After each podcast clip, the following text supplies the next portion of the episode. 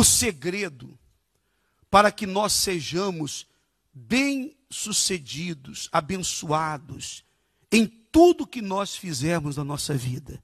O segredo sempre foi, é e sempre será apenas um. Sabe qual é? Obedecer a palavra de Deus. Esse é o segredo.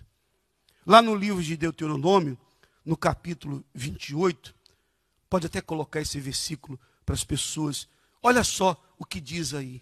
E será que, se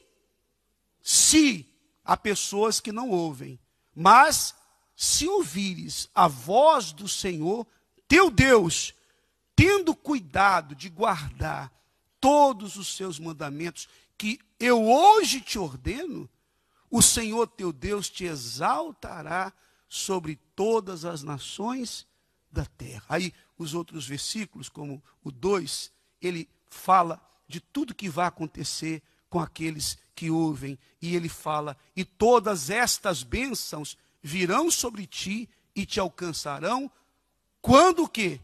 Ouvires a voz do Senhor teu Deus. Esse ouvir é obedecer. Obedecer. O homem que ouve a palavra de Deus e obedece e pratica, é aquele sábio construtor que edificou a sua casa na rocha.